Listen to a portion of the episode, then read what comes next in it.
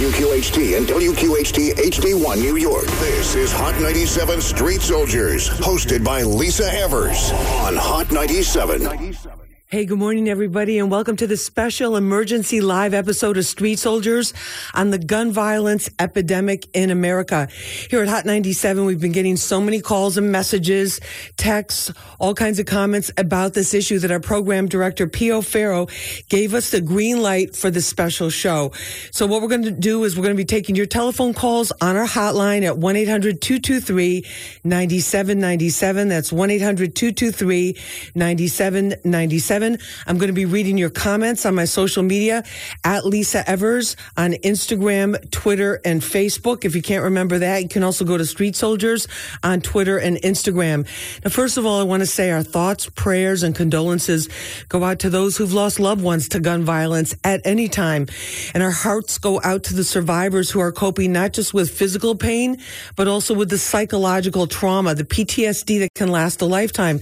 And all these kids that witness these types of things that are happening in our communities, that leaves a scar on them and has a, a tremendous impact. Well, we've been seeing last couple of weeks, especially a lot of the politicians on the national stage hotly debating who to blame. Millions of Americans, just regu- regular everyday people like us, feel numb. The tragedies like El Paso and Dayton are becoming a terrible new normal. And a lot of people are beginning to feel, and I keep hearing this again, like, well, Lisa, it's never going to change. That's why we wanted to do the show, this special live episode today, taking your phone calls at 1-800-223-9797. Now, the facts are about 100 people die from gun violence every day in this country. And we have a generation of kids who are now preteens and teens. Think about this, especially those of you who are parents who've been around for for, a while, grown adults. We have a whole generation of kids whose idea of school involves the idea of a gunman coming into their school and possibly shooting it up. So their own safety, their idea of safety has been shaped by the Sandy Hook massacre in 2012 and other school shootings. And then, of course, the one we saw in Parkland in 2018 in Florida. So far this year, we have had an estimated 250 mass shootings. And that's defined as three or more people shot shot in a single incident. Now, you know, in our urban areas, we become unfortunately accustomed to gun violence. Luckily, here in New York City, the uh, murder rate has dropped significantly, but the police are still very, very concerned about the shootings that are going on in certain communities where it is still an everyday fact of life. From the gun violence we see in our streets, our parks, and our playgrounds to these hate filled mass shootings by white supremacists, more and more voices are calling for action. But what should that be? What can be done? What do you think needs to be done about the the gun violence epidemic? Do you think it can ever be cured? I have to believe it can because otherwise what's the point? We've changed so many things in our world for the better and I think this is something that we have to finally come to grips with. Or is it just going to be the same old same old and people are just going to be like, well, you know, whatever. Give us a call at 1-800-223-9797. That's 1-800-223-9797. Lisa Evers with you here live on Hot 97 Street Soldiers. WQHT and WQHT HD1 New York. This is Hot 97 Street Soldiers, hosted by Lisa Evers on Hot 97. Welcome back. I'm Lisa Evers, your host for Street Soldiers. This is a special emergency episode. We're live for the next two hours, taking your telephone calls at 1-800-223-9797. That's 1-800-223-9797. And also I'll be reading your social media comments as well. And give us a call and let us know what you think. Do you think this gun violence epidemic can be cured? Do you think we can get to the point in the United States, in our communities, and also in, uh, you know, everywhere around the world, but especially here in our communities in the United States, where people no longer have to worry about gun violence. Give us a call right now, 1-800-223-9797. That's 1-800-223-9797. Joining me now, a, special guest. His name is James Nolan. His brother was shot and killed he, in his early 20s and he was had just been signed as a prospect for a major league baseball team. Family fought for justice, saw justice with the case, and now his brother James is fighting for uh, the lives of a lot of our young people and really trying to do positive things in the community. James, thanks so much for joining us. Uh, good morning. Thank you for having me. We really appreciate it. I'm hoping you can give us some, an idea of, of what it's like for a family. You're very close knit. You come from a very close knit family. What it was like for you guys when you found out you know, your brother was killed? Uh, honestly, it's, it's a nightmare that never ends. It's a pain that never goes away. It, you just learn to live with it, unfortunately. You learn to manage it. And uh, it's something that will stay with me for the rest of my life. You know, it has long term effects, especially on your parents. You know, my mother constantly to this day goes through a lot. It's, uh, you know, it's a depression, it's a fight. You know, my father and the same thing, but you know what, you got to try and do what you can to stick together and just keep fighting. The um, in, in terms of the circumstances, the reason that you you wanted your brother's memory to stay because he was 24 23 or 20, 23 he was 23 when he was killed and that was two, 2015 right yes. so you wanted his memory to stay alive, but you also wanted to get out an anti-gun message. Tell us about that. What you're doing with that? Yes, uh, I I created a scholarship fund in his memory to provide uh, scholarships to kids in Yonkers, uh, the Michael Nolan Scholarship Fund. But then also, I didn't want that to be just a part of his legacy. I wanted more. I wanted more. I wanted more change. This fight that I've taken on is a part of his legacy. Um, we are fighting not only from gun control standpoint to make it harder for people to get guns, but also the illegal guns. Illegal guns are a big issue in this country. If you take a look at the statistics, every day in this country there's a mass shooting. If you count all the shootings and death in every state, and it, it's a constant problem. Right, and then you look at the statistics as we've seen recently. They say because they define a mass shooting as three or more people shot, not yes. not all killed, thank God, but yeah. shot.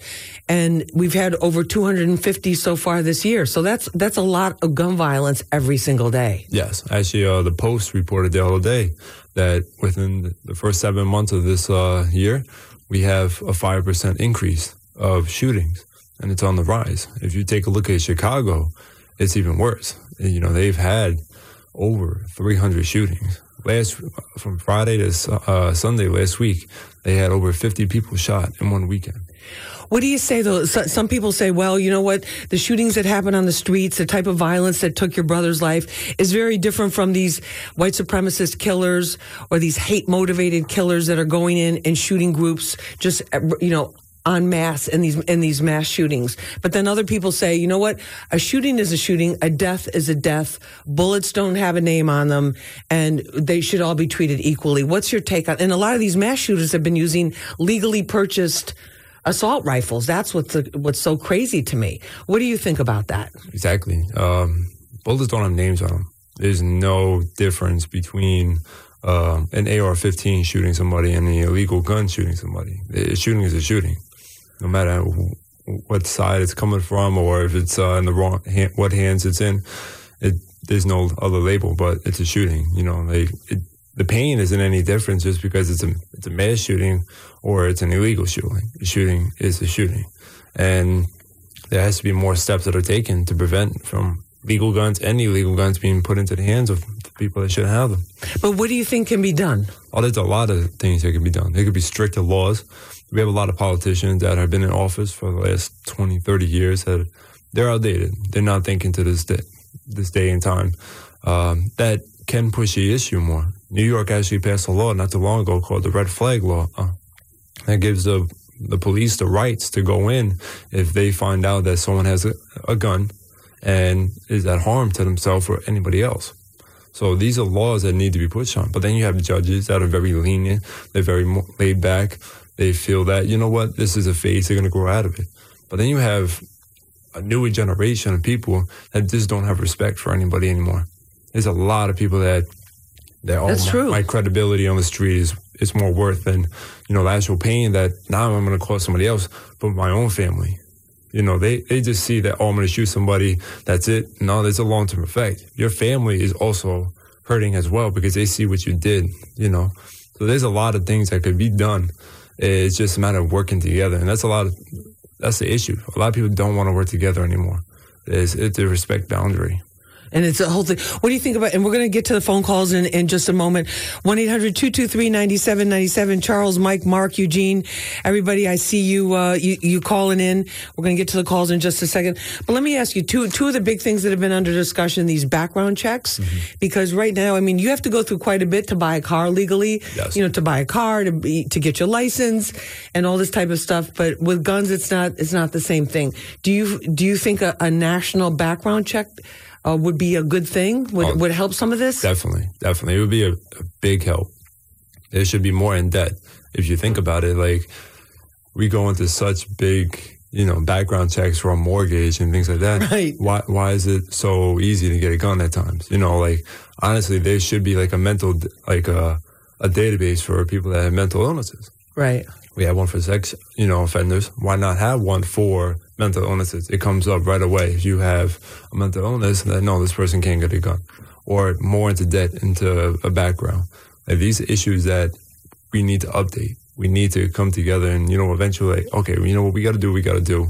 And they should And be. have a, comprehen- com- a comprehensive plan because it seems like all these things, like this state has that law, that state Yeah. has another Like, law. There's no set guidelines from one state to the other. Like, No, you- some places you can be 18 years old and go buy an assault rifle Exactly. legally, like we saw in Florida. If you go to Pennsylvania, two people go to Pennsylvania. One buys a gun from a gun show. One buys a set of fireworks. Coming back, you get pulled over.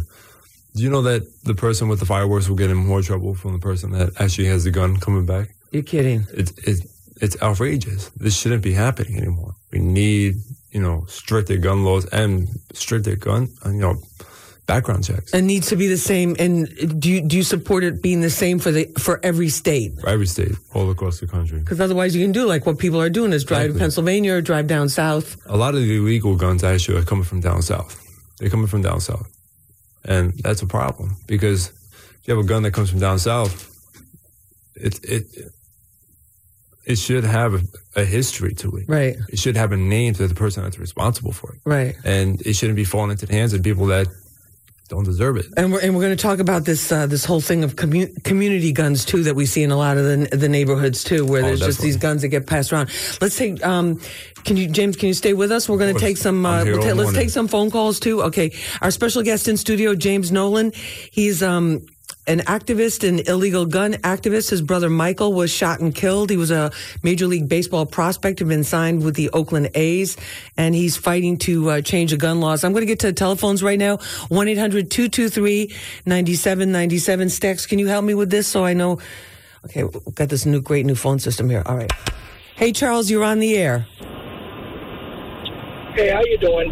All right, how are you? I, I don't mean to be the um, the, the the devil's advocate. However, I'm a firm believer in guns, and in a lot of these shootings that have happened, if there was one good civilian, one good person with a gun, not many, just one, would it have been a different outcome? You know, the the actual background checks, at least in most states, do include uh, your criminal background and everything except for mental health. So what James is saying as far as the mental health aspect of a background check, it would probably help a lot because most of these people are mentally ill. Okay, but some people are. everyone. Okay, so so Charles Charles J- James Charles is basically talking about um, saying that a lot of the a lot of the shooters have mental illness. There's people that challenge that too, and let me just say too as well, the statistics on people. Charles, thank you so so much for your call. We appreciate it. A lot of the um, people that have been you know, people who have mental illness, the vast majority of them do not have any uh, violent tendencies, don't have any type of uh, problem in that kind of area. There's always a sign, and there always has been, whether it's been in school, college, somewhere in their life, they've had background issues. This country has failed as far as mental health. Um, We're right, the only I, country. I'm sorry, go ahead. no, no, go ahead. I'm sorry. We're the only civilized country that does not have centralized health care, let alone mental health care. All right, good This point. Let, let me let me get let me get a reaction from that. Um, Charles, thank you so much for the call. And uh, 1 800 223 9797 phone lines are heating up here, but you can still get in and you can give me your comments at, at Lisa Evers. That's L I S A E V is in Victor E R S on Instagram. And uh, we'll be taking your call, your comments as well.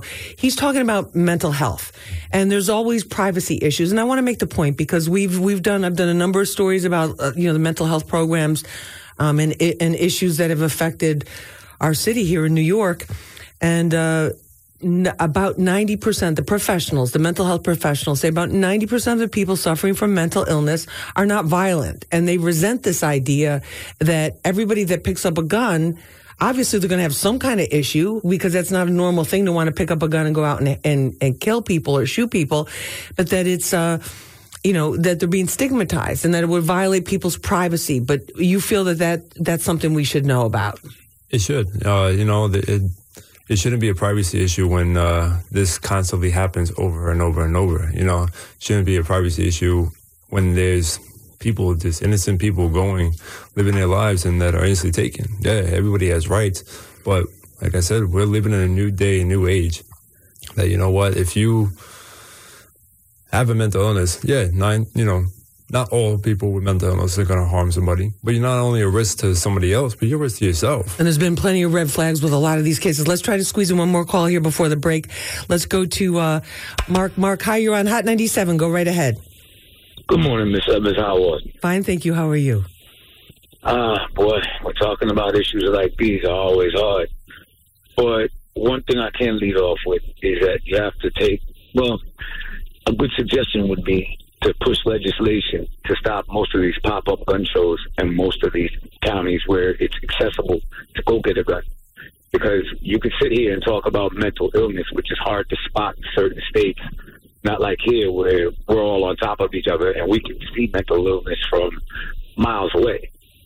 Most of these states, you wouldn't see mental illness because you're only seeing this person one time and they seem happy. They're good hiders. They can hide their mental illness and walk in with a very good demeanor, buy a gun. No one's going to question it. Until something sets them off, there's always going to be that one trigger that would set them off as far as mental illness goes. So, some kind of thing. You have to put more. Pre- you have to put more pressure on legislation. You have to put more pressure on the politicians for them to stop pop-up gun shows because you can do all the backgrounds in the world but you won't be able to spot mental illness. I mean, it's easier said than done. All right. Well, thank you very much for your call. We appreciate it. This is Hot 97 Street Soldiers, a special two hour live emergency episode on the gun violence epidemic in our communities, whether it's gun violence that we see happening on the streets, whether it's these mass shootings, what's behind it, what can be done. Give us a call at 1-800-223-9797. Also taking your calls or your comments on Instagram with me in studio, James Nolan. His brother Michael was shot and killed in 2015. He's fighting to change the gun laws so that it doesn't happen to any other families. We're going to take a short break. We'll be right back. WQHT and WQHT HD 1 New York. This is Hot 97 Street Soldiers, hosted by Lisa Evers on Hot 97.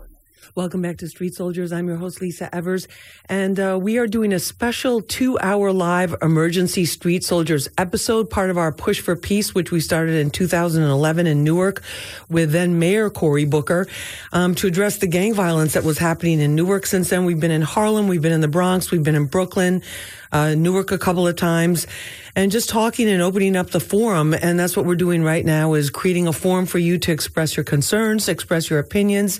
You can give us a call at 1-800-223 9797. That's 1-800-223-9797. And do you feel frustrated? Do you feel like this gun violence continues, whether it's on our streets and our playgrounds? Or whether it's these mass shootings that we see happening, does it even matter who's pulling the trigger and why? Because once that person is gone, that family is devastated, that community is traumatized. And uh, what really is justice? What really happens? So, the question for you is what do you think can be done? Do you think that we can solve this problem? Um, do you think that America is becoming numb now to gun violence because we've seen so many of these mass shootings taking place and we've seen it happen so often in our communities in New York City? Just to give us some context, the murder rate is way, way down from what it was in the 90s or even in the early 2000s. and uh, but there's still communities that are scarred by shootings almost every single day. So with me in studio is James Nolan. His his brother Michael Nolan um, was shot and killed at the age of 23 in 2015. He was a major league baseball prospect. And James has now devoted his life and his brother's memory to fighting gun violence, to educating people about it, uh, to running a scholarship fund in his brother's name, and to try to get the laws changed so that it's tougher for people to get the guns in their hands. So let's go to the phones. Uh, Okay. let's, let's go to the phones, James, and um, see what people are saying here. Let me go to uh, Kayla right now. Kayla, hi, you're on Hot 97. Go right ahead. Hi, yeah. I just wanted to say that, you know, I don't think changing the gun laws is going to do much. It's so easy to illegally get a gun these days. And, like, if, if you think England, they don't even use guns. Even the police don't use guns. I think when America stops relying on guns, the gun violence will stop. All right, excellent point. Thank you so much, Kayla. We, we appreciate the call. Let's go to uh, let's go to Mike right now. Mike, hi, you're on Hot 97 Street Soldiers with Lisa Evers and James Nolan. Go right ahead. Good morning. Good morning. I just wanted to say, um, due to you working on the Fox network, being part of Fox family, I want to know your thoughts on the Fox News reporter who denounced white supremacy. Okay, Mike. And- Michael, hold on one second. First, the of all, I work for Channel Five, which is Fox Five New York. And the, Right. the thing is, I have said I can't speak for other people.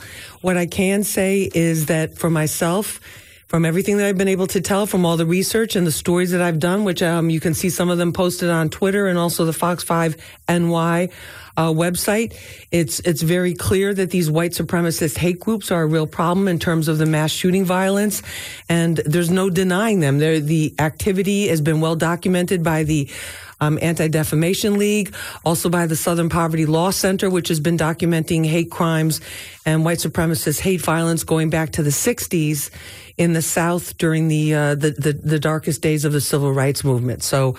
Um, I'm not going to comment on anybody else, but I'm just telling you what my opinion is and what the facts are that I've been able to to determine them. Let's go to uh, Rich right now. Rich, hi, you're on Hot 97. Go right ahead. Hey, thank you. Yes, I, I think it's a great conversation. I just wanted to point out that I don't, I dis, I agree with the fact that, of course, I do believe that there should be mental health screenings for obtaining a gun. I think that we, we need to give away partial, some of our rights as a society to protect our society. But I also just wanted to comment on the fact that I don't necessarily agree with the fact that, you know, targeting guns per se is going to actually decrease violence in our society because I really do feel that if an individual is mentally disabled or has a mental handicap in any in any capacity, I think that there's other mediums that they can use to target harm, and it may even be more harmful, such as using a vehicle or other things to harm people in our society. I just feel that this, you know, in targeting guns per se in our society does maybe restrict, you know, our rights for you know for good citizens to carry guns. So Rich, so Rich, so it- Rich, so Rich, let me just make sure I understand what you're saying. So you're saying that getting rid of the guns is not going to get rid of the violence? Is that what you're saying? Yes, I don't think that you know the overall violence uh, violence numbers in our society in the United States is going to decrease as a result of getting away. All right, guns. let, let me let me get a response from James and see what he has to say about that. James, what do you think about that? Well, if you go by the numbers statistically, guns are not the number one killer in the country. So it's the intent of the person. So he, he's right on some point that you know what it's the intent, and we got to try and limit the person that you know can carry out these acts. You know, it's been proven in the past that car attacks and slashings and bombings, you know, they also they're just as deadly. But you want to go, But a gun is very easy for Oh, it's it's just super definitely. easy for people to get. When you can just go into a store and buy it the way you buy a soda. It, it, it, sh- it shouldn't happen. It just shouldn't not be that easy. You know, when you shouldn't, nobody's Second Amendment right or any type of right should be taken away from them, but we're living in a different age now. Right, we need to exactly. update our laws and our backgrounds to the point that we're living in that age, not 30 years ago. Not back in the day or 200 years ago when it was a single shot musket and Yeah. not what we have today. Let's go to Eugene right now. Eugene, hi, you're on Hot 97. Thanks for calling in. Thanks for having me. Good morning. Um, I'm from Syracuse, New York. I work for a company called the Youth Good Life Youth Foundation. Basically, what we do is I go into the prisons, the youth prisons, um, MacCormick, Finger Lakes, um, things of that nature. We go in there. I, I teach a class on reintegration in society. I've done ten years. My whole neighborhood was taken away um, for the RICO law, so a bunch of us just got out. I've lost 10 guys to a murder from my neighborhood, not just people from Syracuse, people from my actual neighborhood. As you know, Syracuse is a small town. Um, I agree with everything he's saying. I agree with a lot of different things that people are saying, but the frustrations I'm having with the program is because I'm the same person that these kids are, that the youth are, and that's what I'm speaking on. I'm speaking on the youth in the community. I was the same kid that these people are, that these kids are. So the problems that the kids are having, it's, it's not just the guns. Changing the guns isn't going to basically change anything. I went to prison and somebody got killed every day and there's no guns in prison. It's the attitude. It's the poverty. It's the no fathers in the home. It's nothing for them to do once they do get out of prison. There's nothing for them to do. They're looking for money. Like when I came home, I could get, somebody would give me a pistol before I got a job or before I got money. I would be broke but I would have a gun as soon as I got out of jail. True. And it's just it's just the, the, the way that things are going. I'm fighting with Syracuse right now because there's nowhere for them to go. It's no jobs. Um, I have this thing that I call a God talent. I feel that every every person is born with some type of talent. Like a snake has venom, a skunk has the smell. Every person has something that they have that they can earn money and, and find their way in life. And the, the program that I'm in, that's what we're trying to do. I'm trying to get a school up right now where you do regular school work. You go to seven classes a day, and your last class a day will be whatever your talent is. If you're an athlete, you will have classes for sports, how to how to manage your money, how to talk on TV. You're a barber, we have barber classes, you know, etc. But I don't mean to talk too much. It's just really frustrating how it's like a lot of these things I tend to to hear in the meetings that I tend to in Syracuse at the town hall with the mayors. Oh, what can we do? What can we do? The kids are telling you what they need. They're exactly. broke. I need money. My mother is smoking. I don't have a father. My sister need this. I need that. And nobody's okay, nobody gonna get it for me. I'm gonna go get it. Okay, the kid down the street told me how to do it. I'm gonna do this. I'm gonna get a gun. I'm gonna sell crack. I'm gonna steal from the store. So it's just, it's just, I just feel like if we got more on a page, like, and I don't mean to say that big, but like what LeBron did, if more people did that, if say we had a committee where every small city or big city had some type of place where a program where kids need to go, whether it's a bad kid, a good kid, a misunderstood, no matter what, somewhere where these kids can can learn, can can grow, can learn about family, can learn how to cook. Because regardless of what people want to say, that's that is the one thing that jail does teach the kids. But at the same time, it messes them up. It teaches you how to be independent, how to wash your clothes. Like none of these kids have that that I deal with. I have to go to the house and pick them up. Nobody's kicking the bed like get your butt up, iron them clothes. Oh, what are you doing? Eugene, Eugene- Nobody's doing that. Eugene, let me uh, lis- let me just say it's it sounds like how you turned your life around and what you're doing for those youth and what you're really doing to try to empower your community. I think is so fantastic, and I just want to say big up to you. And I know everybody listening is feeling the same way that it takes men like you to really give an example, you know, to the to these young to these young guys, especially. Yeah. And, and James, any words of encouragement because you fought a lot of battles trying to just get justice and also to, uh, you know, to, to help other kids stay out of out of those those problems. And I'm sorry for dragging on. No, no worry. I give you a lot of credit. Trust me. I, you know, it's not only my job with fighting for justice for my brother and many other people and fighting for laws and punishment, you know, not punishments, but, uh, you know, consequences for people that carry out these. But I give you a lot of credit because I know how it is. I've gone into the prisons before up in uh, Westchester, and I've talked to inmates. I've talked to inmates that I've seen in there a couple of times. I've talked to inmates that uh, they know who my brother is or who we are, and it, they get a different sense of you know like I know what I did and I have to change my life. And there's there's a lot of kids that uh, that definitely need the guidance. You know, especially in certain circumstances in certain areas, they need the guidance. But but keep it up. You know, you're No, doing so- a great job. He's, he's doing amazing work, Eugene. Thank you so much. Th- thank you so much for the call. And I didn't ask Eugene if he's listening on the live stream, which is on hot97.com and also our free Hot 97 app. So I want to encourage you if you're just getting up now and just joining us. This is our special emergency street soldiers episode on gun violence in America, the gun violence epidemic. And uh, you're welcome to give us a call at 1-800-223-9797 or leave me a comment on my Instagram page. You'll see the flyer for the show uh, right there. Leave us a comment. We'll read some of the comments on the air. And uh, let's get to the phones. Everyone's calling in here. All the lines are busy. Let's go to, to Jay right now. Jay, hi. You're on Hot 97 Street Soldiers. Go right ahead. Good morning, guys. Good morning. Um, I'm calling. You know, uh, I really don't believe in the father being absent. My father was absent, you know, and I, I turned out the way I turned out now because I had to make that choice. Everyone has a choice that they have to make. I decided to do for my kids what my dad didn't do for me. The the issue is illegal guns. Yesterday I was parked in front of CVS in the Bronx on 149th Street, broad daylight, two in the afternoon. Somebody got shot right behind my car. Wow. It's a, There's it's a a big funeral problem. right across the street and everything, you know. So it's the guy ran up on the guy in front of everyone, shot him, and ran off. You know, Horrible. This is at two o'clock. This is at two o'clock in the afternoon In the on a. Saturday. You're in. You have your kids in your car with you when this happens. Yeah, my kids, were, my kids were in my car with my wife. My wife called me.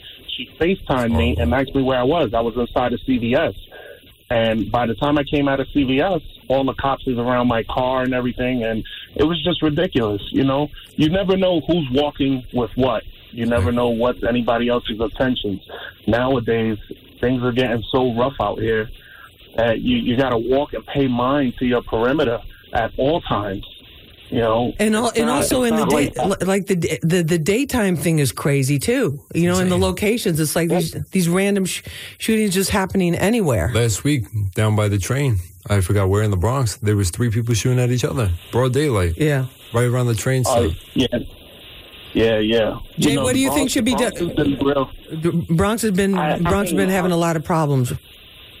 Yeah, they've been having a lot of issues, you know. But again, you have all these little kids that get an access to all the That's the That's big the illegal problem. guns. You're hundred percent, Jay. You're hundred percent right. My That- brother's shooter was 17 years old. and the the violence, most of the shootings that are going on right now in New York City, more than half of them are gang and crew related. Many of them are the shooters are under nineteen. Yeah, it's it's sad. It's it's all these young kids are trying to make a name for themselves right now.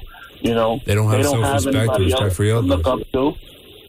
Yeah, they they don't have nobody else to look up to. They don't have, you know. I tell these kids when I talk to them, my father wasn't there, but I I get up every day and go to work. I, I'm at work at three in the morning every day Wow. doing what I have to do.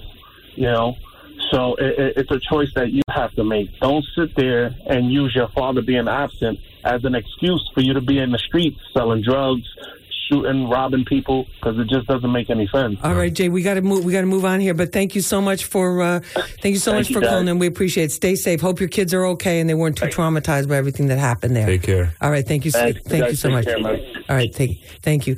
Uh, let's go to. Um, Let's see. Jimmy's been Jimmy's been uh, hanging out for a long time. Let's go to Jimmy right now. Jimmy, hi. You're on Hot 97. Go right ahead. Thank you. Good morning. Good morning, James. You're doing a good thing. I lost my brother in 2014 with gun violence with his So friends. I'm so and, sorry. and I think that um, I lost my cousins in Queens in New York. And just the other day, when my friend's grandmother got shot, Oh, man, that's sorry. somebody The to my grandmother? the house in Queens. Yeah, my friend's grandmother's got got got that some a gang member sprayed their house like nine times, and she got grazed on the shoulder because Oh these kids don't have no respect, and we need to do something. Like James, you're doing a good thing, and I appreciate that. But like the Eugene said, we have to attack these kids in the schools and in the Exactly. in elementary school. These kids are bringing guns to school. When I was in, in junior, I'm 48. I was in high school. We had gun problems in Miami, you know, and they was locking down schools and checking lockers and stuff. So the gun violence has been around for a long time. The gun problems, because when I was in high school, that it was a big problem. So we have to help these kids out. These kids, what they see in their house, in the household, like Eugene was saying, that's what they end up doing. Video games. The rappers are talking about killing you, shooting you, doing that. So that's their, they, they don't have no parents. The street won't be their idol. The, the, the NBA players not going to be their idol. The street, some NBA players get caught with guns. So their idols are carrying guns, glorifying violence. It's part of You know, America, but it's I part of. Let's not definitely- let's not Yeah. just single out NBA. It's we've seen athletes. Every, we've seen, everywhere. I'm just giving you everywhere. Every seen- every professional carry guns. You know, everybody carry guns. is a big thing. As a little kid, we playing fighting. We put two pieces of wood to get our fingers. We act like we shooting each other. As a little kid, I remember that when I was a kid. We had to you know, like down five, these six, seven years old. So, So, were so Jimmy, so. Jimmy, I'm, I'm up, I'm up against the clock here, and there's a Yes, lot of yes. people on hold right now. Real Yes, quick, what do you think is the solution? What would you, what do you think? One thing that you think could make a difference? Um, we all got to get together and go have these kids. Start with the kids. We the, the older ones we lost them already, but the younger one that's coming, we have to get with them. We have to get through them. The, the government got to do something with their parents. Teach them, take them to school because these kids don't have no parents at home. They don't. months ago, them don't. And I'm in the street and I'm doing that right now. I'm coaching them. I'm. They respect me. Even the ones that carry a gun are shooting. When I step through them, they respect. Yes, sir. Yes, OG. Because I step through. 'em. I'm not scared of them. You know, some of them I don't step to them. When my community, I'm, I'm, I'm stepping to them. Stop that. You know, go to school, get a job. You know, Exactly. That's what I'm telling them. All right, know? Jimmy, So keep up the great. the. We have to do it, and it starts from the ground up, and it really starts with Yes. each individual Thank you, and I person. listen to you. You're doing Yeah. a good job, Lisa. Thank you very much. All right, Jimmy, thank you so much. I appreciate the call. Appreciate this. I Appreciate the support. Stacks, I got time for one more call, right? Okay, I got Stacks here holding us down. All right, let's go to uh, uh, Scott right now. Scott, hi, you're on Hot 97. Hey, Scott. Hey, Hi, Scott, how you're are you? Hot. All right, how are you doing? All right. Um, I think it starts, you know, the gun control needs to start with legislation to do away with all assault rifles. Assault, no assault rifle should be in anybody's hands except for the military. It was a military weapon. It was designed by the government. There's no reason for any civilian to own an assault rifle. That's one.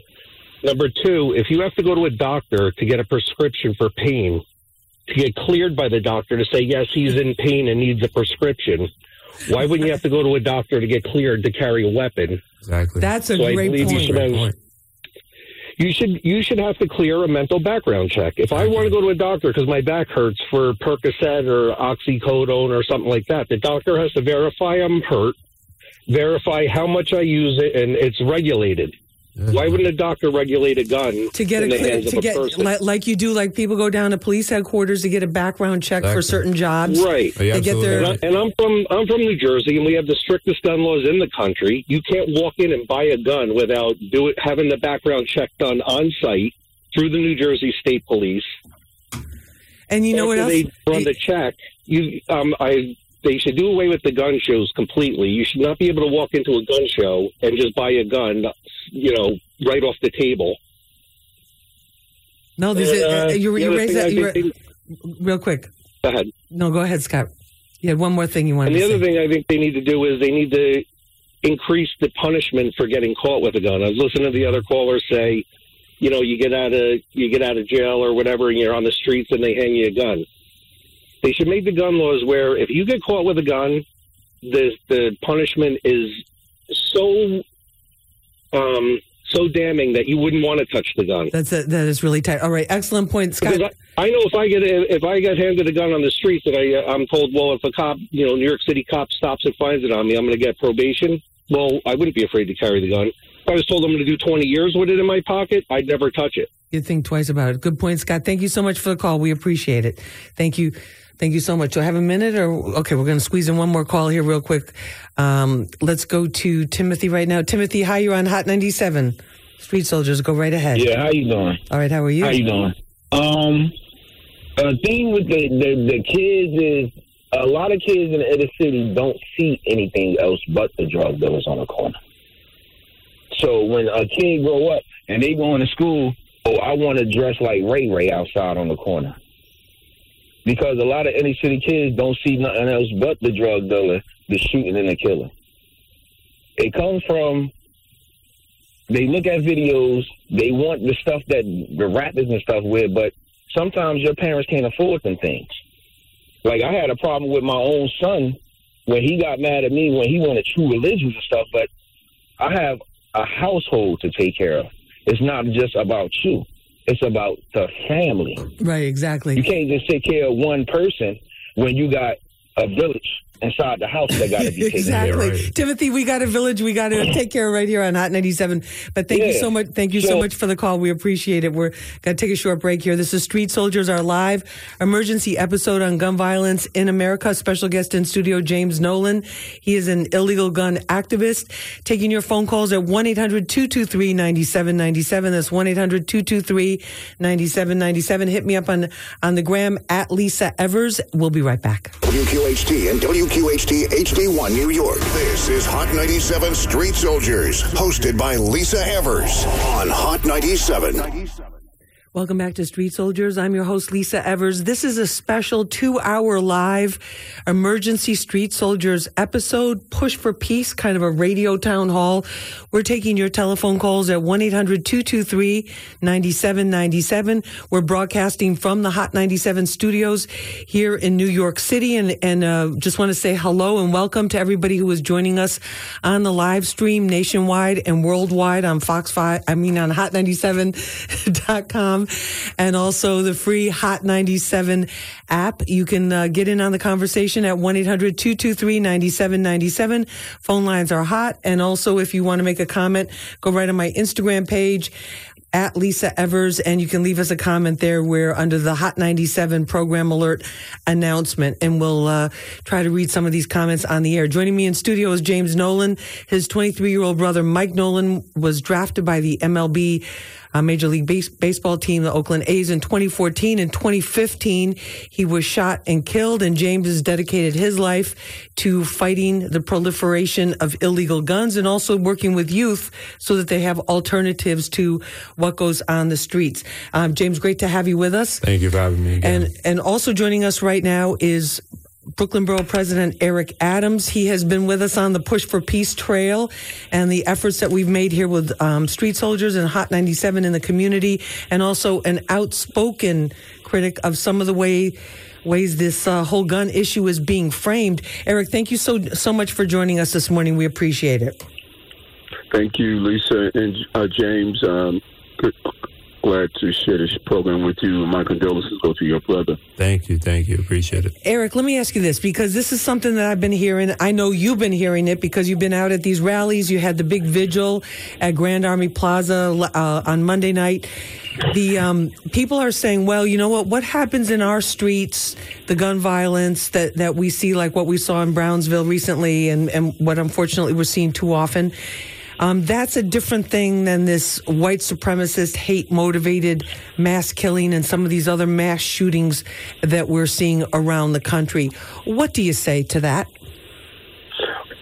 it's really uh, on several different levels, and even it just shows you how racism is so systemic in everything we do.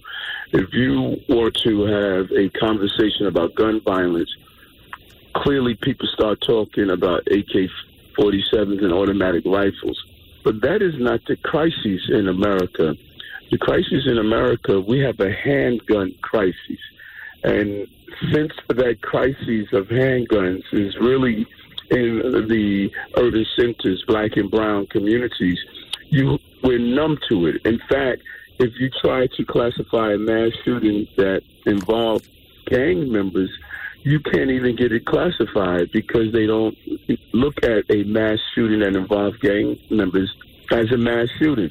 And that's where the shootings take place in our community. It involves, for the most part, gang related violence. And so they're basically stating that mass shootings don't exist in black communities. And the outrage, and I stated this in Albany when we pushed for the gun legislation, everyone is talking about New York State.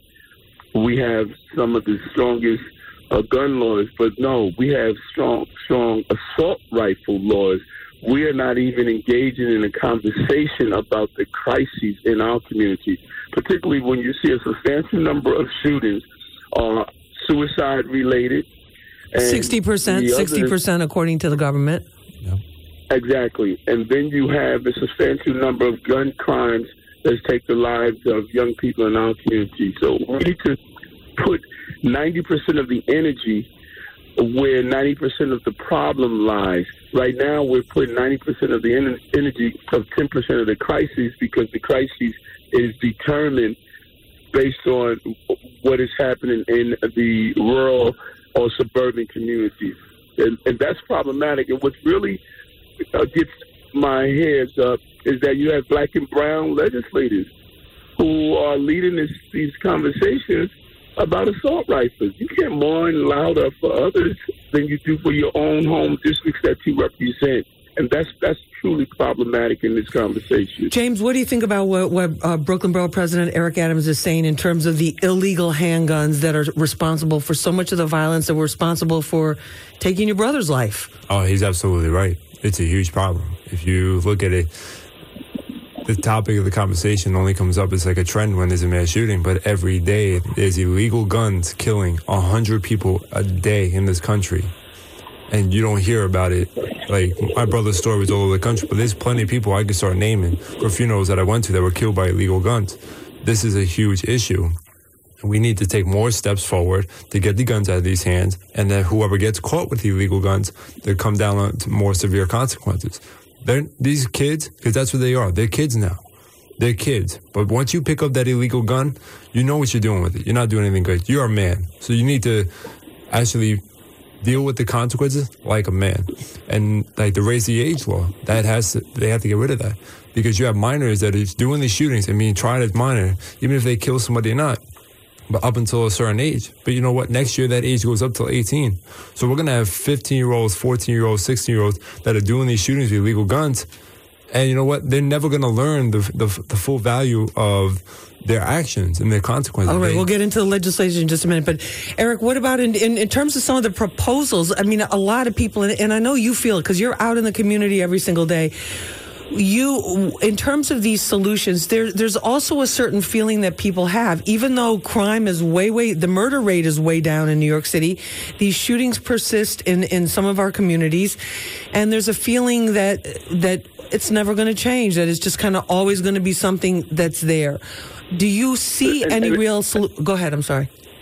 And, and it's not. It's not. It, it it doesn't have to be. I should say. I'm always there. Uh, first of all, we have to treat gun gun violence as a disease, and when you treat it as a disease, you allow the resources to come in to heal the disease.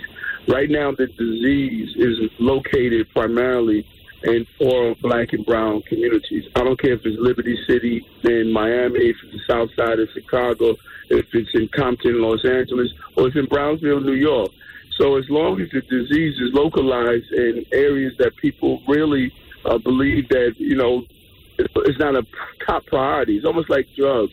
Opioids was, uh, or crack was in communities of color. It was is no serious problem. But once it spills over into uh, the uh, suburban communities, all of a sudden we have a crisis and the resources are allocated to address it. That's what we're looking at here right. in gun violence.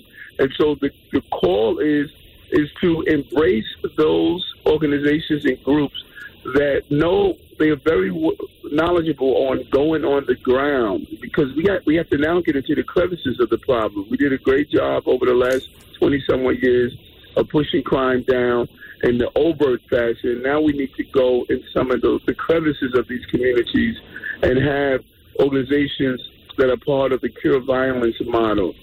They, they don't only talk about let's get the uh, guns off the street. They talk they talk about listen, let's get that gun off the street, but let's also give this person a job. Let's give the person with mental illness uh, the assistance Treatment that they need. Yeah.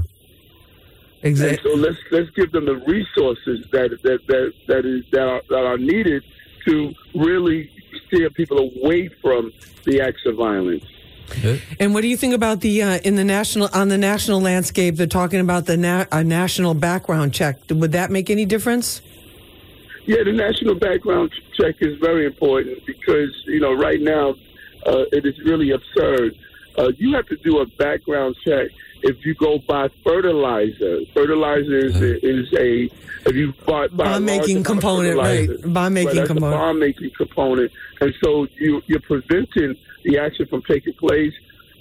A host of things go off, and you know we need to look at that when we talk about people purchasing bullets. Of, you know, why you going to the store buying a large amount of bullets. Some type of bell should go off, so this person should should get a background check on all levels of dealing with a gun which is our laws are too lax to allow a person to go in and buy a gun part. We had one one caller, uh, one call I think was Scott earlier, and James, you uh, agreed with him on this. Was that if, if, the same way you go down to police headquarters to get a background check for a certain job to go, you know, that you have to for when you go to apply, why not get a clear, you know, a check, a background check, a cl- like basically clearance, exactly. so that you can go, that your test, you know, that your mental health, like a, something like that, so that you get, you have to have a clearance like that in order to purchase a gun. You know, you're absolutely right. Also, that the energy that's put into the legal guns and then, you know trying to get one, it should be put into illegal guns and trying to prevent it. Uh, in New York, we have a program called Snugs. Snugs is spelled backwards for guns, and they mostly it's you know felons that come out of prison. They want to do the right thing, and get the guns off these streets, and like Yonkers, Yonkers has an illegal gun buyback program called Gun Tip Hotline. They started in 2011, and after my brother was killed, um, they asked me to get onto the program. We literally went around everywhere possible talking about this program, promoting at my brother's scholarship events everywhere when I got into the program, we doubled the amount of guns that were taken off the streets of Yonkers alone. That's amazing. So then I decided to take it to Albany, where I worked hand in hand with many great politicians up there, great representatives like Andrea Stewart Cousins, Shelley Mayer, all these great people. And finally, two and a half years later, advocating and pushing and showing statistics and telling them what we do, it's now the first uh, gun illegal gun buyback program statewide. We're the number. We're the first program. The governor signed it into law last week and it's so, so important. You know, uh, Eric, what about that? This is a this is a perfect example of what I was sharing with you. We created Snug uh, back when I was in the state senate. Yes, and, that's uh, what I remember. Yes, right. And what happened was the governor came in and cut the funding from Snug. And when they moved after one of the school shootings, they moved to uh, expeditiously push through assault rifle and, and high high speed ballistic. When they pushed through that legislation, I told my colleagues, "Wait a minute." While we push through this legislation to deal with this uh, uh, rural crisis, let's put snug money back to deal with the crisis that's impacting our urban centers. So exactly the, the, the, the talk was clearly um, that hey, we we have, we have to now move at an expeditious rate to deal with this crisis of these school shootings, the Columbines of America, which are wrong. No one should die from gun violence. No. But at the same time, as we funding and as we moving through with with with, with strong legislation on the Columbine type shootings, why were we cutting? the snug dollars that dealt with those urban centers. And that is what I'm talking about. The snug was a great program. It was an opportunity to, to have ex offenders, ex gang members, uh, other community groups go in and deal with gang violence and treat it in this appropriate fashion. So you can't cut areas that impact communities of color and put your energies in areas that predominantly impact uh, the uh, suburban areas. Exactly. You're right. Eric, we're out of time, but I want to thank you so much for uh, for for joining us. That's Brooklyn Borough President Eric Adams. Thank you so much for being with us.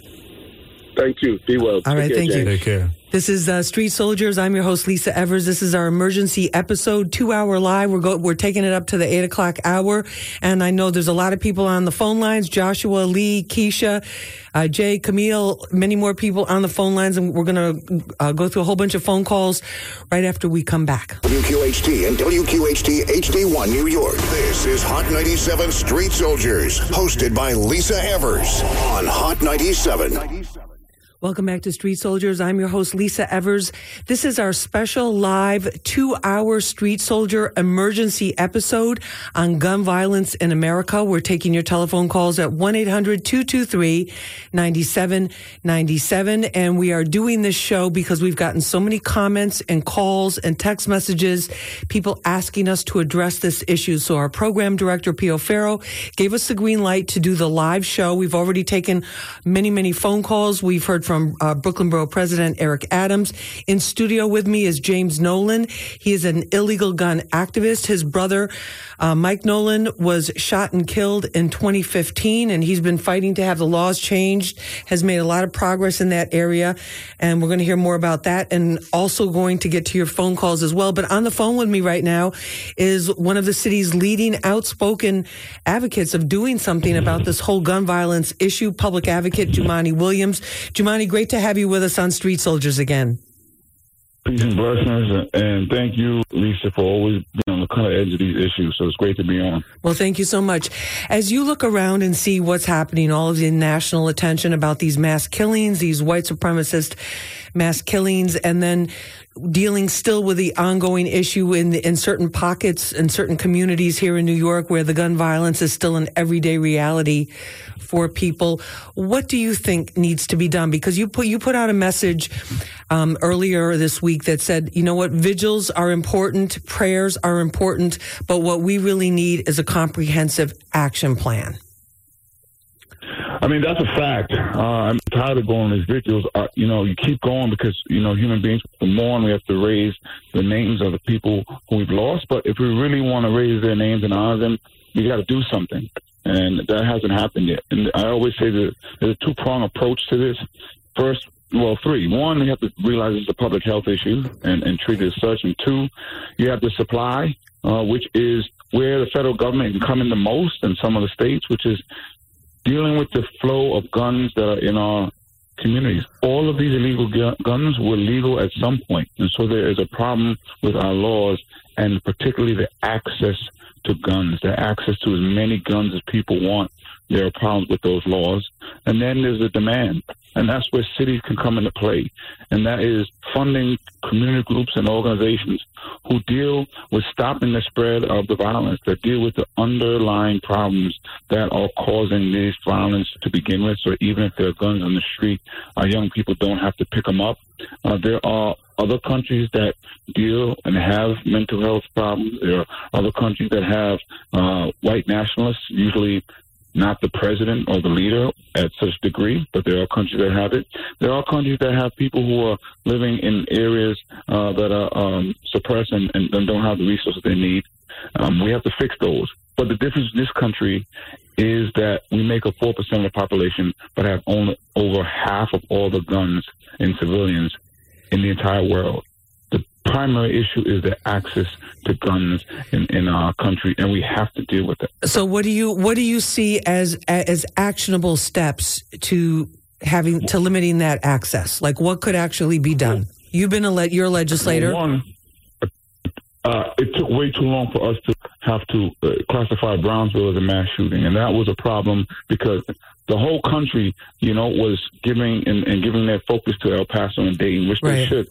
But the whole country should be giving their attention to places like Brownsville and Detroit and Cleveland as well, because they're having shootings and they're having mass shootings. So we have to lift up all of these. And two, we have to uh, not just talk about the assault weapons ban, which is very important to deal with the type of mass shootings that happen in Dayton and happen in El Paso, but it wouldn't stop the handgun violence that we see going on every day in these communities. For that, we have to deal with other things like the background check, like preventing people from being able to buy five, six, seven guns every single month, like being able telling people if you buy these guns, and quote unquote lose them all of the time, then that should stop you from being able to purchase more guns.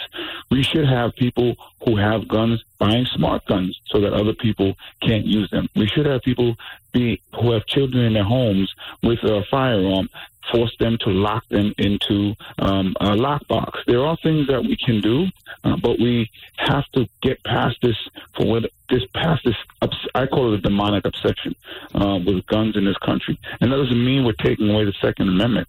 That just means you should not have unfettered access to guns. You have uh, the First Amendment right, your freedom of speech, but you cannot yell fire in a crowded setting. That's for a reason. No, All I, we want to do is regulate it.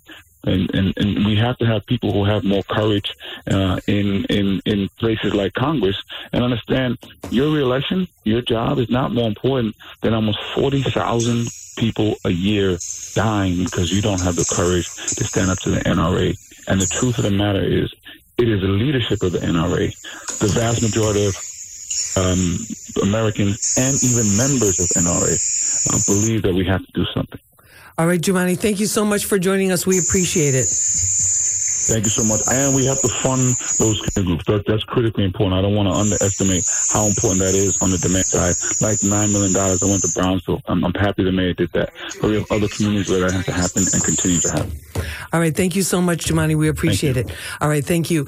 And this is Street Soldiers Hot 97. I'm your host, Lisa Evers. Um, if you are joining us right now, we are doing an emergency two hour live episode talking about gun violence in America, what can be done, and also especially what's in our communities. Joining me in studio, James Nolan. He's an anti, um, he's an illegal gun activist. His brother was murdered in 2015. And uh, what do you think about what Jumaane was saying? And it's it's the point that you've been making all morning about basically it's these illegal guns. Yeah, no, he's he's right. We gotta we gotta start drilling in Congress and Senate's uh, head that you know it's just not these mass shootings with AR-15s and AK-47s that are killing people.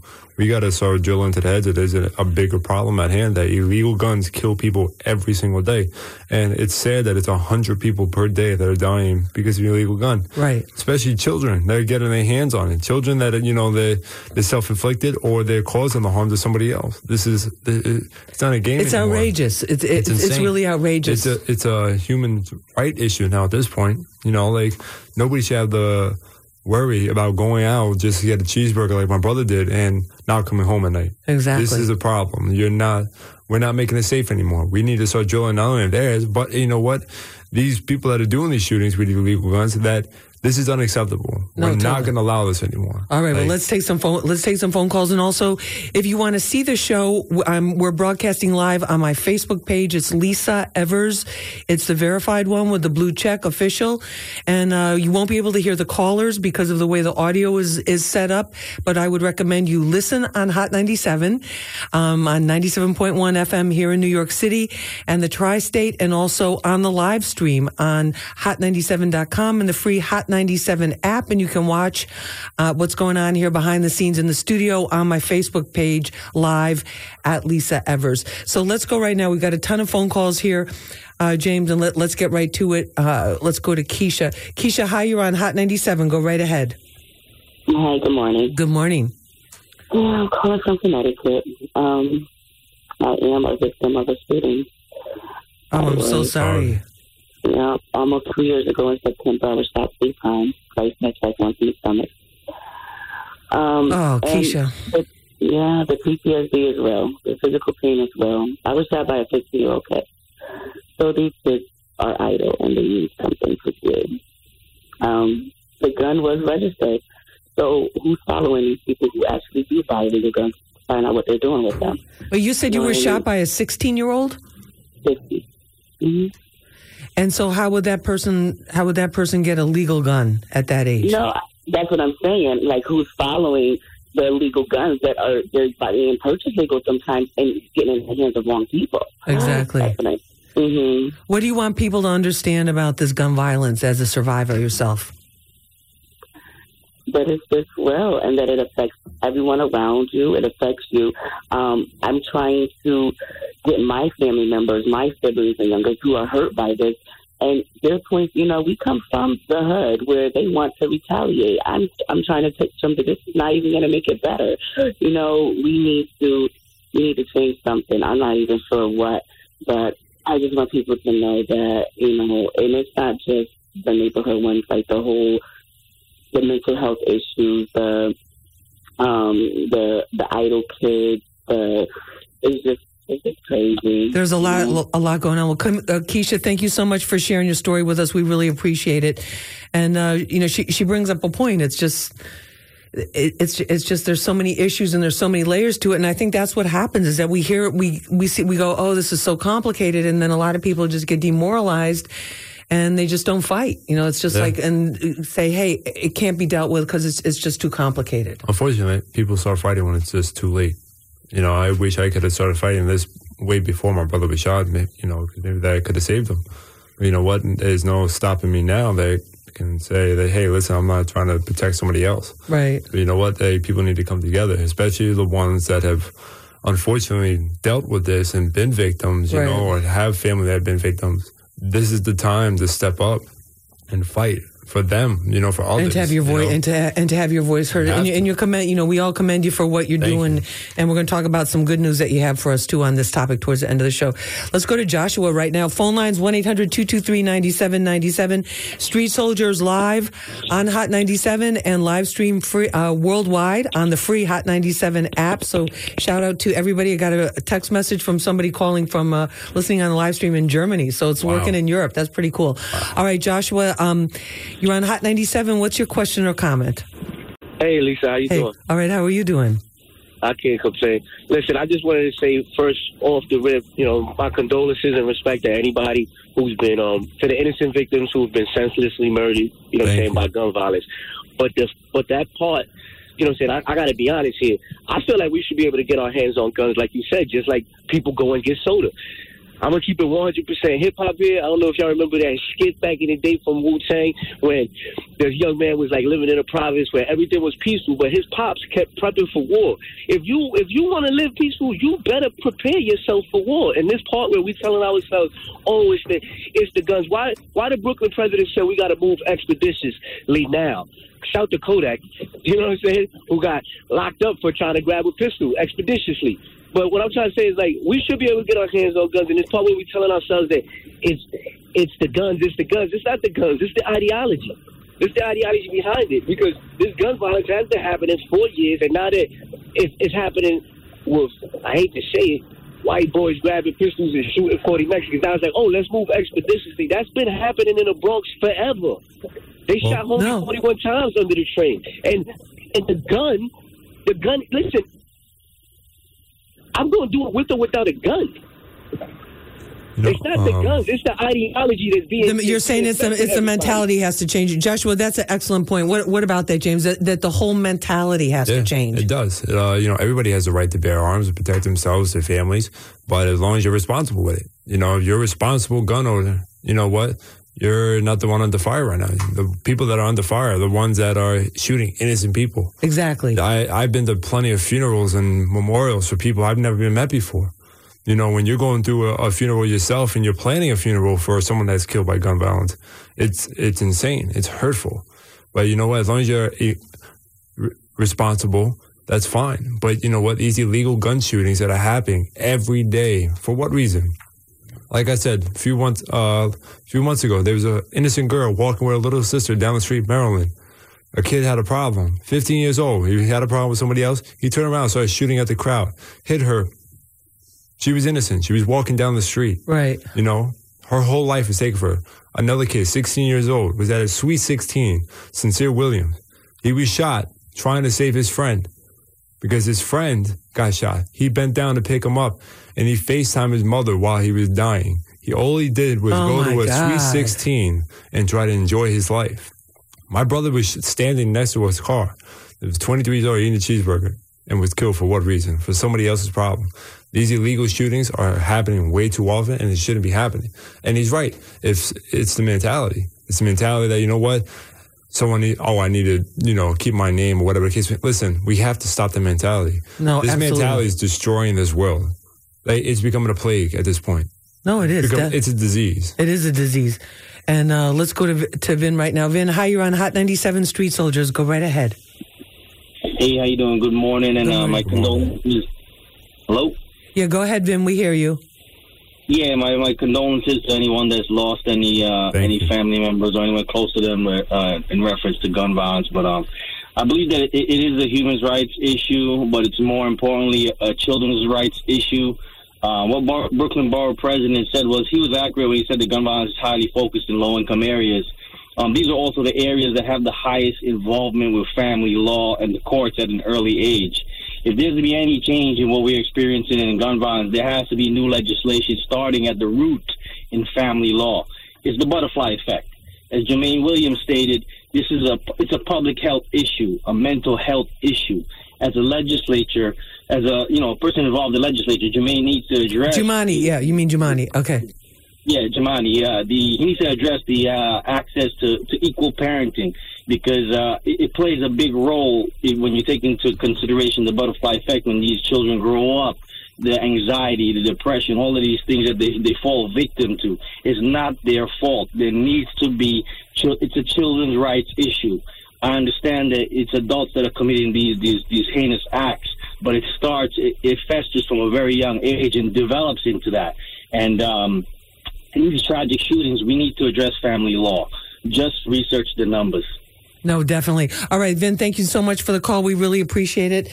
And uh, Stacks, do I have time for one more call? We can, okay, see if we can get one more call here and before the break. Let's go to Legacy right now. Legacy, hi, you're on Hot 97. Go right ahead. Hi, good morning. Good morning. Um, I just want to thank everybody first who called in. Um, my name is Legacy, and I am an activist in Brooklyn, but I currently live in New Jersey. In the past week, we've had four shootings, and one of them was a teenager. In Newark, you're, wanna, you're talking about Newark, right? Yes. Oh, my God. On my block, in front of my home. Ugh. And two of them were teenagers. And I just want to say, it at some point in our community, we must take personal responsibility for what's going on. We do. All right. I've seen adults um, push some of these young men, right? Because all of these were young men who were shot. Some of these grown adult men pushing these young men to do uh, the negative things in our community, and then they are the ones being hurt by it. Right. I come from an era in the 80s that my, we didn't have privacy in our room. Your parent went in your room at, at any point in Oh, chance that they felt like it. Exactly. And I feel like at this point we've given um, our children and our youth so much freedom and so much privacy that these things could come in and out of your home and you not know. I've seen so many mothers shocked by the simple fact of that their child even had a gun. You know what I mean? So I think that the point that we're in now, especially in our communities, we need to go back to this is my home and you don't have a privacy option when it comes to the room in which I pay rent. You know, it's no, just- exactly. Leg- Legacy, we're I'm up against the clock here. We need to take a short break, but I want to thank you so much for your uh, for your point. I'm so sorry about. Uh, what happened this week in Newark? That was that was really really horrible. But Legacy, thanks so much for uh, giving us your point of view. We're going to get to more phone calls and more comments, more with our guest James Nolan. He's an illegal gun activist. Has some good news for us. We're going to end the show with about some progress that's been made on this whole issue. I'm Lisa Evers, your host at Lisa Evers, Twitter, Instagram, Facebook, official verified blue check. Look for the real one, not the bootleg. We'll be right back. WQHT and WQHT HD1 New York. This is Hot 97 Street Soldiers, hosted by Lisa Evers on Hot 97. Welcome back to Street Soldiers. I'm Lisa Evers. This is a special live emergency Street Soldiers episode. We have been going live since 6 a.m. this morning and we'll take it to the 8 o'clock hour talking about the gun violence epidemic here in the United States and also as the gun violence continues to play out in our communities. And the reason we're doing this is we got many calls, many messages, uh, just a lot of feedback from you, our Hot 97 listeners, and also from our people in the streets talking about the need to have this kind of conversation. I think of it as our Push for Peace radio town hall, where we are here basically just trying to break down some of these issues. We heard earlier from Brooklyn Borough President Eric Adams. We heard from uh, New York City Public Advocate Jumaane Williams. I want to welcome all of the people who are listening to Street Soldiers right now on the live stream internationally, live worldwide on the free Hot 97 app and on our website, hot97.com. And uh, we're taking our, your phone calls at 1 800 223 9797. With me in studio is James Nolan. He's an illegal gun activist. His family has been personally touched by gun violence. His 23 year old brother, Michael, was shot and killed in 2015, just after he had been signed as a prospect for a Major League Baseball uh, career. And James, great, thank you for staying with us and uh, and holding us down throughout this whole thing, talking about what he's been doing. We'll get to the phone calls, James. We'll take Sure. some phone calls, Let's and go. then we'll update everybody on a big accomplishment that you had uh, great. that you had this week and, and your team. Uh, One 223 9797 Let's go to Camille. She's been hanging out for a while. Camille, hi. You're on Hot 97. Hi, good morning. My name is Camille Shine. I first want to commend all of the efforts and hard work that you all have been doing uh, about gun awareness and things of that nature. Thank you. I really wanted to stress the importance of grant allocation and funding uh, within low income communities that need these positive outlets for these young at risk teens to channel more of their energy. Um, growing up, I had access to Police Athletic League, um, different programs such as Dress for Success, um, tutoring after school programs. I feel like if a lot of the youth had this opportunity to see their selves be representative in a positive light, you know, outside of just basketball and major sports, you know, having access to technology after school programs, you know, having access. It comes down to the different programs. It, it, it programs. come- exactly. Camille, and that's a, that's an excellent point. What about that, James? It's it's a big issue. We got to start giving back to the programs. We got to get these kids off the street because if you allow them to just hang out on the streets, you know, no good is going to come from it. You got to keep them busy. You know, Exactly. and and up- even, go ahead, I'm sorry. well, growing up, like you know, we were always outside playing, and we just had to stay busy. You know, especially when your mother tells you get out of the house. You know, Exactly. But we got to start doing more. We can't just push all this legislation. We got to do different factors for different situations. Exactly. And uh, you know, allocation of the right amount of money and grants. It, it's a big it's a big part. We need to start getting it. I know from a personal standpoint, as a nonprofit organization, how hard it is to come up with that money at times. No, definitely. And this Yeah. week, the, the, the mayor announced uh, the Brownsville Recreation Center. There was going to be pumping more money into that. And even though, even the police, even the police department now realizes that to de- to deal with that violence that's affecting that that's affecting uh, our communities and where a lot of the teens are involved in the gunplay, that it really comes down to programs. They need Yeah. other things to do. They need adults. Basically, they need adults around them. Okay, well, let's. Uh, we got a lot of phone calls. Let's try to get through a couple here. Um, let's go to Lee right now. Lee, hi. You're on Hot 97. Go right ahead. Hi, how are you? Um, My name is Lee, Lee Kenworthy. My wife's name is Shaylene Kenworthy. Um, my wife was killed. Um, I, I want to say to you, brother, I'm so sorry about your Oh brother. man, Lee, I'm you. so And sorry. I'm so sorry. My condolences. Yeah.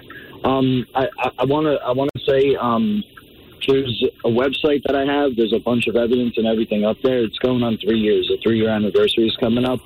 The website is I was an American, all one word dot com. So I W A S A N A M E R I C A N dot com. Um, What's your What's your uh, point, Lee? I'm so sorry for your Um, loss. That's, I, I, I appreciate that. Th- What I want to say is this basically it starts at the top. We're cops and robbers, all the shows, the whole perception. We are raised upon to glorify another's life being taken. And each generation after generation, we change who the bad guy is. It's the Mexicans, and it's the Arabs, and it's the gang members, and it's the this one. And each generation, we're glorifying the taking of another's life behind, well, they're a bad guy, they're a robber, they're this, they're that what my family experienced with gun violence is with the cops who are spreading a part of this gun violence to a certain degree by having and carrying a gun. In many countries, they don't do that, and there is no gun violence.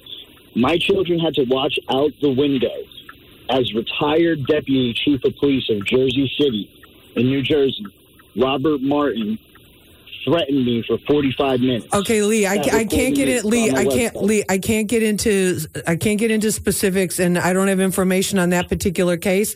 But I want to thank No, you. no, that's okay, that's okay. I, I just, just- yeah. If you want to make a that's- quick that's phone is. call, because we just have a couple minutes left in the show, and the, all of our phone lines are blazing. So if you want to make one more quick point, I can let you do that. Okay. Absolutely, absolutely. See, where I was going with it is my children had to watch that aspect of the gun violence being threatened with a weapon, and then their mother being murdered six weeks later. Oh my God. Police officers. who- All right, that's a that's a horrible, horrible thing. All right, let's uh, get to the phone calls. Lee, I'm so sorry for for what you're going through and the the whole gun violence. His point is, it's an important point about how pervasive it is, Yeah. just everywhere. Let's go to uh, Mike right now. Mike, hi, you're on Hot 97. Go right ahead. Yes, hi. I'm uh, Mike from Yonkers. I currently live in Cortland Manor. I'm a strong believer. I'll make this quick. Uh, strong believer in the crucial, the uh, stricter punishments, or you know, definitely consequences. We need them. For gun violence. No one's gonna be. No one's gonna be bl- shooting things up. If you, uh, I'm gonna sound crazy, but if you take their life, You can't have them go to jail, come back. Guys are committing crimes. They're coming right back on the street and doing it That's again. too easy. I mean, It it's ridiculous. It's the You have to- politicians and judges. They're not, like he said, they're outdated. I'm sorry, I may be one of many or one of few who say this, but an eye for an eye makes everyone blind. But the blind aren't going to commit crimes. You don't see blind people commit, committing murders. It's all going to slow down. It should go back to the way it was. That's it. That's All all right, gotta all say. right, Mike. Thank you, thank you so much for the call. All right, let's go to. Uh, Let's go. But the, the point is, the, we're talking about. We have a couple of different things, discussion, national discussions going on. There's crimi- There's a vast need for criminal justice reform because there's a lot of people that were in jail and in prison that should not have been there in the first place. But on the other hand, it's like we have to make sure that we continue to protect society. And there are people doing harmful things to and violent things to our community. Those people, there needs to be some balance. A lot of times we have Has a to tendency to kind of like throw you know go from one extreme to another and i think right now we have to really be uh, looking at looking at the balance here okay let's go to young right now young hi you're on hot 97 street soldiers go right ahead Hey, how you doing? all right how are you I'm good. I just want to say you are an amazing woman, and you've been doing a great job for a very long time. Definitely has. thank you young i appreciate that We actually know each other. My na- my real name is Cayente Young. But anyway, let me get to my comment. okay I just want to say that gun violence, I'm sorry, is 100% due to rap music, I believe, in the black community. Um, if I'm sorry, but every song. you, you, you- you're saying you're sorry because you know I'm going to jump in right now and say it's not the music is not killing people. It's people No, who pull the trigger. The person responsible intent. for the gun violence ultimately is yes, there's easy access to guns. Yes, there's illegal guns on the streets. But it's the person who pull makes that choice to pull that trigger, and you never know where that bullet is gonna is gonna end up. But real quick, young, because I just got a couple minutes. I agree, but at the same time, rap the music. Everyone, everyone knows that if you do any research, you'll learn that music naturally has a hypnotic ability upon the mind. And if all of the songs that people are listening to, it mentions, "Oh, I'm gonna shoot this person," "Oh, I, I don't go nowhere without my gun," or uh, anything that has to do with violence, and you hear that, and you hear that, and you hear that, and you hear that every time you turn on the radio or every hot song that's played. I'm sorry, that is going to have an effect. You're saying that plays life. and it plays an effect. All right, Young, thank you for thank you for that point. And I think also too, you know, we just did a show talking about uh, hip hop, the attitude, and and the guns. But it's like you have to look at the larger context as well. We have a lot of movies, we have a lot of entertainment, There's a lot of different things. A, a lot of video games. Although although some scientific studies say you know people play video games in other countries, it doesn't make them violent. And something about what's going on in American culture. But James, we're we're up here against the clock again with a couple of minutes left in the show. But just tell us briefly about this uh, legal achievement, this legislative achievement that you, that you were uh, responsible for this week. Uh, well, back in 2011, it originally started. Yonkers, Mayor Mike Spano, um, Yonkers Police, they created a program called uh, Gun Tip Hotline. Gun Tip Hotline, you call in if you have an illegal gun for $500 cash, no questions asked. If a three day background check on the gun, you get the cash. So when I was asked to become come onto this program back in 2016 after my brother was killed, we literally start. I we had to bring energy, more energy to it. It was doing great, but there's no reason why we can't do better. So we had to take it further. So with that, we started pushing this program, going out there, promoting it more at my my scholarship events, getting the word out there. And with that being said, I doubled the amount of guns taken off the streets of Yonkers. That's fantastic. With Gun Tip Hotline. Now, I got to the point that, you know what, if we're doing this in Yonkers, we can do this all over. So I took it to Albany. I took it up to Shelley Mayer. I took it up to uh, Andrea Stewart Cousins and a lot of other great politicians. We had the city of Yonkers, the mayor. We had Yonkers police supporting us. We were pushing it. And I was going back and forth to Albany, going into meetings, advocating for it, pushing for it. And two and a half years later, Governor Cuomo signed it into law last week, making it the first illegal gun buyback program all in New York statewide. And that's a huge accomplishment. That We is have- a huge accomplishment. that that's just another tool in the arsenal to help get this off the street. Because you know what? Listen, there's a lot of legal guns out there, but there are people that you know what? If you can get to them and say, "Hey, listen, this is more than just a flyer that says, hey, cash for guns." If you actually get to the backstory of it, and like I tell them, like this is what happens when you have gun violence and you deal with it and you lose a victim. From my standpoint, it clicks with them more. It gets to their their mind. You got to switch it up with them. And, and plus, we're hearing also, we're hearing also too, which I wanted to get into very, very quickly, is that the, the, these community guns that we're Yeah. seeing involved in a lot of these shootings, issue. especially with these teens, which is basically it's a gun. Explain how that works. Well, community gun is like, say, for instance, somebody has a gun and somebody else needs to use it. For whatever horrible reason that is, you call that person, you give them a certain amount of money. Okay, here's the gun, go pick it up at this time. And that one, there was a gun like that in Yonkers at one point that was connected to different shootings. The main thing was to get this gun off of the street, get it off the street. But these are guns that people are making money off of. They're them, basically renting the guns. Like they're saying, like I need to do a shooting, and they rent it for hundred dollars. Yeah, $100. Because people would be like, a lot of people are going like, where does a thirteen year old get the get hundreds and hundreds of dollars to buy the gun? They don't have to buy it; they rent it. You're saying It's just too accessible. Okay, so so if people have if if people want to anonymously, can they anonymously or if they want to find out Oh, about yes. turning in a gun, is there a number they can call or You can just go on, on to Facebook or you can call Yonkers Police and ask for uh, Yonkers Gun Tip Hotline. And they'll give you the information. You answer a few questions. The, the officer will come out, meet you. And then all of a sudden, you know, after it's checked out, we never had problems. You get a, a digit uh, for the Chase Bank. You receive the money. All right. And it's all forfeiture money. It's not taxpayer money. It's forfeiture money that the government has from confiscation of money from criminals. so how much do people get like if they if they turn in an illegal gun, how much do they get? Five hundred dollars cash. And there's no no one's been prosecuted Not for one person. so you have immunity from Not immunity, but you're not going to be charged with owning it. They're, they're not going to give you five hundred dollars Yeah, and say, by unless the way, there's proven facts that you committed crimes. with committed a crime. All right. But if you'd say you just find this gun laying in the street, you could turn it in for five dollars cash. It's just like the guns in the attics that you know people keep there for years and forget about. Right, Yeah, we want those guns also, but you know Or what? the one that's in the sneaker box in the closet. James, we are out of time, but I want to thank you so much for being Oh, with us this morning. Uh, James Nolan, he's all across Facebook. You can look look him up. The Michael Nolan Scholarship Fund and all the all the work you're doing in the communities and, and really supporting the families, other families like yours that have lost loved ones to gun violence. Thank you so much for being with problem. us. And I got to say so, uh, a couple of shout outs here. We put this together very, very quickly. I want to thank my program director, Pio Farrow, for giving us the green light saying, yes, we have to address this. We have to open up these phone lines. The phone lines are still blazing. And uh, I want to thank Patricia Robinson, our Hot 97 Director of Operations and Community Outreach. I want to thank my production assistant, Anaya Johnson, for helping us get this all together and uh, getting the phone calls and everything.